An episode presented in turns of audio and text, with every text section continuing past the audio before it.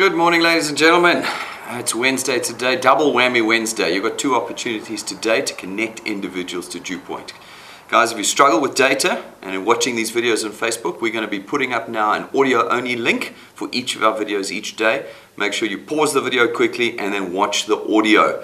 The audios will be around about a meg to two megs big. So tiny, listen to it the whole way through, not the first 10 seconds, not the first 20 seconds, the whole way through. Today, what I want to ask you is the question why are you building at Dewpoint? Do you build Dewpoint for wealth quests? Do you build Dewpoint for our rank 9 trip or for our rank 11 car? Or are you building Dewpoint for a future of wealth?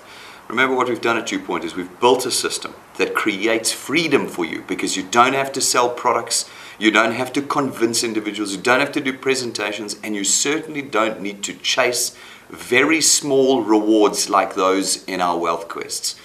Ladies and gentlemen, we want you focused on your long term wealth, not on whether a wealth quest will give you a TV or a little bit of cash once off.